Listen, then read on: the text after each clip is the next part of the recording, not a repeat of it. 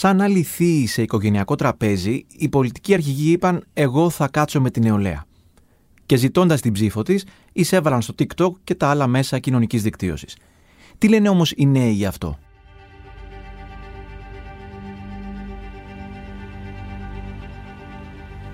Ακούτε το βήμα σήμερα. Είμαι ο Γιάννης Διαμαντής και είναι 5η 18 Μαΐου. Και τη φωνή της νεολαίας θα μας μεταφέρει ο Χρήστος Λογαράς, συντάκτης του έντυπου και ηλεκτρονικού βήματος. Χρήστο, ευχαριστούμε πολύ που είσαι εδώ. Εγώ ευχαριστώ. Τι φάση ρε Αλέξη. Ε, εντάξει ρε ζωή, τι να κάνουμε. Είδα φως και μπήκα. Αλέξη, καλώς όρισες στο κανάλι μου. Είμαι Καλώς πολύ σε βρήκα. χαρούμενη που είσαι εδώ. Η αλήθεια είναι. Θέλω να μου πεις Και για εγώ ένα... είμαι χαρούμενος. Αλλά να μου εξηγήσεις μετά με το subscribe τι ακριβώς γίνεται. Λοιπόν, είναι λίγο boomer, θα τον συγχωρήσουμε τον κύριο Τι να Αλέξη. Αν είχες απέναντι στον Κυριάκο Μητσοτάκη, τι θα το ρωτούσες; Γιατί άνοιξε TikTok. Καινούριο κόλπο είναι αυτό τώρα, τι, δεν κατάλαβα. Από εκεί άμα δεν ψήφιστα. Άκου τώρα τι γίνεται. Βλέπει τώρα την νεολαία ψηφίζει και ότι είμαστε όλοι στο TikTok και βλέπουμε και λέει ανοίξω κι εγώ να πάρω ψήφους από εκεί. Και καλά τώρα αυτός, αλλά ξέρει τι θα πάρει. Πώς εισπράττουν οι νέοι την εισβολή των πολιτικών αρχηγών; Στα μέσα κοινωνικής δικτύωσης και στο δικό τους μέσο πλέον, το TikTok. Νομίζω ότι επικρατούν διάφορες απόψεις πάνω σε αυτό. Κάποιοι θεωρούν ότι ε, η επαφή των πολιτικών με το TikTok δημιουργεί πρόσωπα πιο ανθρώπινα, πιο προσιτά.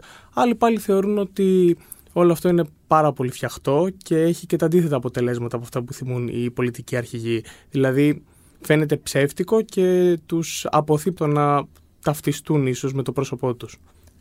Έχεις εσύ δικό σου αγαπημένο βίντεο που είδες στο TikTok από κάποιον πολιτικό αρχηγό, είτε γιατί πίστεψες ότι μπορεί και να πείσει κάποιους, όχι απαραίτητα εσένα, είτε γιατί, γιατί υπάρχουν και αυτά όπως είπες, παρά ήταν στημένο. Αυτό που έχω ξεχωρίσει είναι το βιντεάκι του Κυριάκου Μητσοτάκη που ανέβασε στο TikTok που τσιμπάει το μάγουλο του μεγάλου του γιου του Κωνσταντίνου και που ο ίδιος μετά τσιμπάει το μάγουλο του Πρωθυπουργού. Νομίζω είναι από τα πιο αληθινά που έχω δει στο TikTok από πολιτικούς αρχηγούς.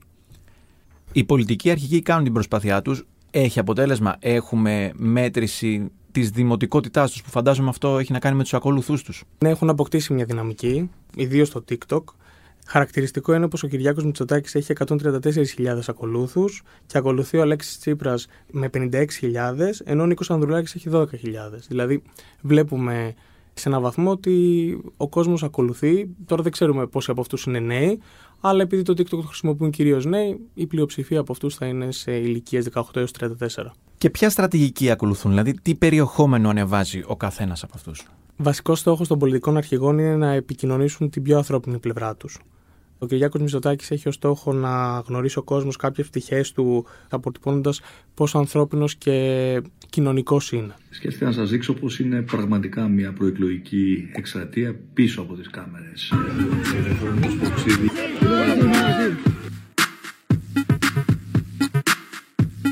Ε, τα ωραία, τα άσχημα, τα απρόπτα. Δεν βγάζει κρύο εδώ, δεν ξέρω. Αυτό δηλαδή που αποκαλούμε backstage.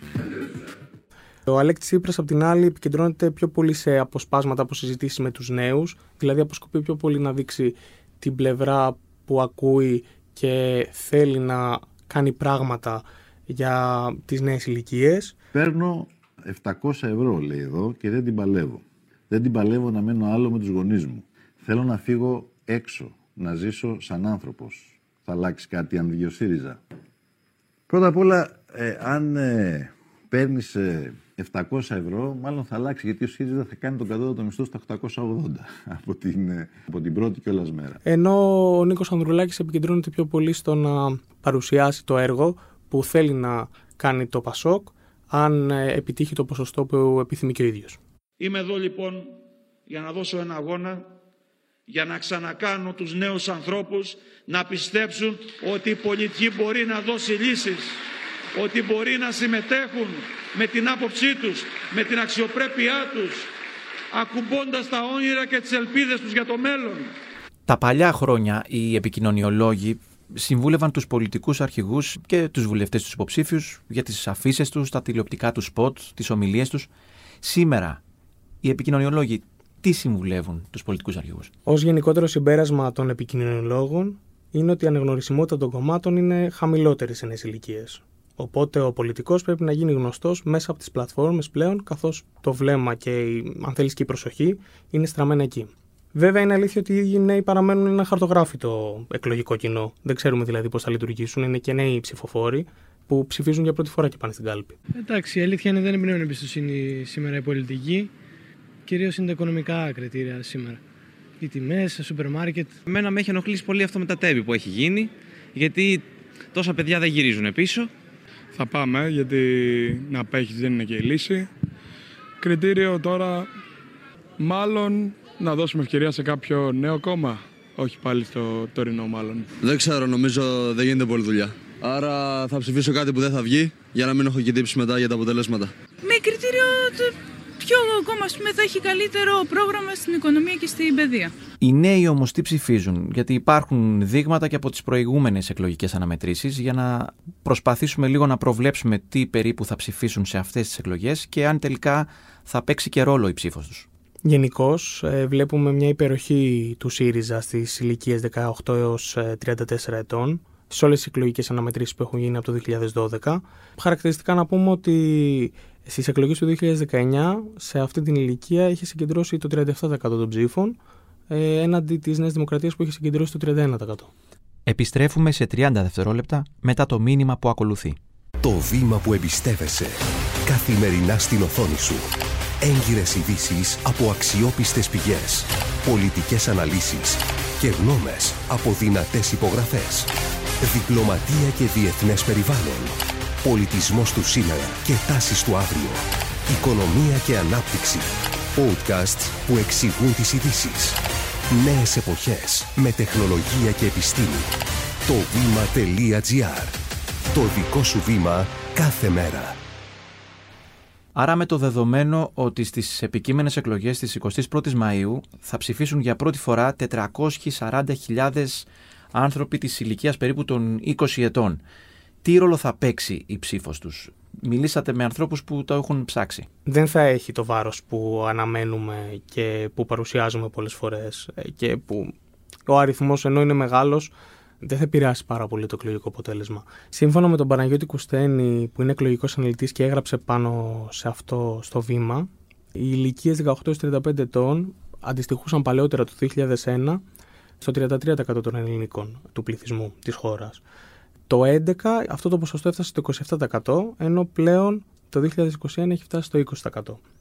Οπότε σε ένα υποθετικό προβάδισμα 10 μονάδων του ΣΥΡΙΖΑ στην νεολαία η Νούδου αρκεί να συγκεντρώσει ένα 5% στις ηλικίες άνω των 55 ετών για να καλύψει αυτή τη διαφορά. Οπότε οι νέοι δεν θα αποτελέσουν το κλειδί της εν λόγω εκλογικής αναμέτρησης, αν και αυτοί πρέπει να έχουν το πάνω χέρι, γιατί είναι το μέλλον της κοινωνίας. Χρήστο, φτάνοντας προς το τέλος, την Κυριακή έχουμε τις εκλογές. Θέλω να μου πεις από τη συζητήσει με τους συνομιλίκους σου για το αν, πού και πώς θα παρακολουθήσουν οι νέοι τα αποτελέσματα των εκλογών. Πάμε από το αν. Ενδιαφέρονται, θα το παρακολουθήσουν; Αυτοί που ψήφισαν σίγουρα θα παρακολουθήσουν τα εκλογικά αποτελέσματα γιατί θα θέλουν να δουν πού πήγε η ψήφος τους και αν ε, νίκησε το κόμμα που οι ίδιοι έριξαν στην κάλπη. Τώρα από πού θα το παρακολουθήσουν είναι ένα θέμα. Σίγουρα κάποιοι θα κάτσουν στον καναπέ γιατί θα βρίσκονται μαζί με τους γονείς τους, οπότε θα το δουν ε, live στην τηλεόραση και θα παρακολουθούν όλα τα γεγονότα.